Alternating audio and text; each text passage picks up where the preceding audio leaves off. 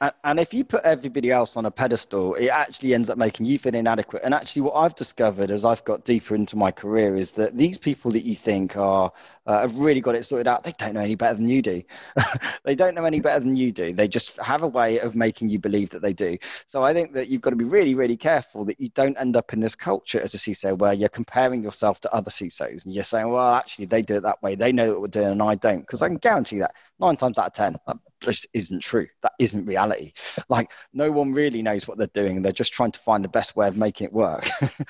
it, yeah, it's about managing expectations, and in security, the expectations are often too high and self-imposed. Mm-hmm. You know, we, we will do this because we can do this. Even yeah. if we can't do this, we're supposed to be able. Therefore, we will try, even if we fail. If we just lower the expectations a little bit, I love humble CISOs to say, "Listen, mm. I know as much as I know. Beyond that, I can't make any promises." Yeah, I know what you mean. Although I think one of the things that actually drives them to getting things right has to be you need an element of fear and you need an element of fear and stress to be successful. Like the yeah. most successful executives that I've ever met are ones yeah. that you know they really they're obsessed about getting it right. They're obsessed about the, doing the best they possibly can. They won't sort of say, "Oh well, it doesn't really matter," you know.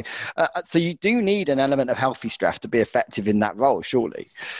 Yeah, absolutely. You need, you need that energy. You need that kind of risk yeah. taking. You almost need to be an entrepreneur. You need to be prepared to fail as, yeah, a, as a way of learning. The you problem do. is your fear of failure is that you'll take the organization down, not just your own bank account. Right, so there's that element too. So you have you have to be really careful about that. You do. Uh, yeah. And, and when it comes back to energy, when it when it comes to stress, you know, uh, uh, the the adrenaline of that job raises your cortisol and it comes down again and it goes up and it comes down and that's healthy cortisol you're right you yeah. need that surge of energy and the clarity that uh, of thinking that adrenaline gives you but when it remains elevated it goes the opposite way there's no more clarity of thinking your mind gets cloudy your confidence gets shattered and that's when you that's when your 18 month hits and you say i can't think straight for this organization yeah. anymore i'm yeah. not an asset time to move on Huh. I also think the other thing that's really important, I think, just generally, uh, CISOs, just in executives in general, is, is understanding that definition between urgent and important as well.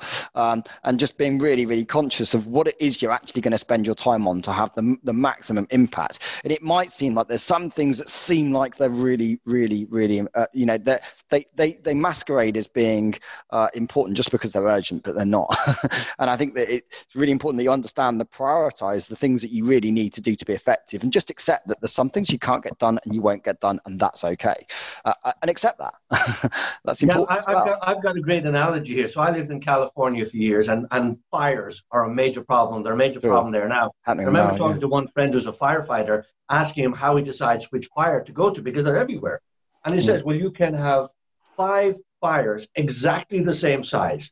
They're all three, four, five, 10, 50,000 acres. Which one do you assign your, your equipment to, your trucks to, your water to, your firefighters to? And said you pick the ones that are your, your instinct and your training tell you have the, the, the, the potential for the greatest acceleration to something else. So if you've got 5,000 burning in the wilderness, there's nothing in the wilderness to protect. If you've got 5,000 burning, if the wind takes you to a neighborhood, you focus on that one. Hmm. And you're absolutely right. You have to prior, you have to identify the difference between important and urgent.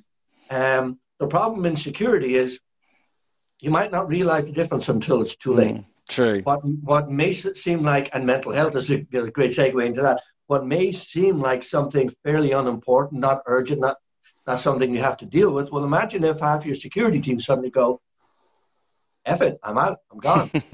um, Mm. Uh, and you know, it's uh, you know maybe it's extreme. I don't think an entire team are going to do that, but Mm-mm. more now than I've ever seen before are, are, saying, "COVID did it for me. I'm I'm gone. I'm out of here." And and mm. CISOs, I'm sure, the same thing because everything is has increased exponentially, including their own personal nightmares and demons and stress.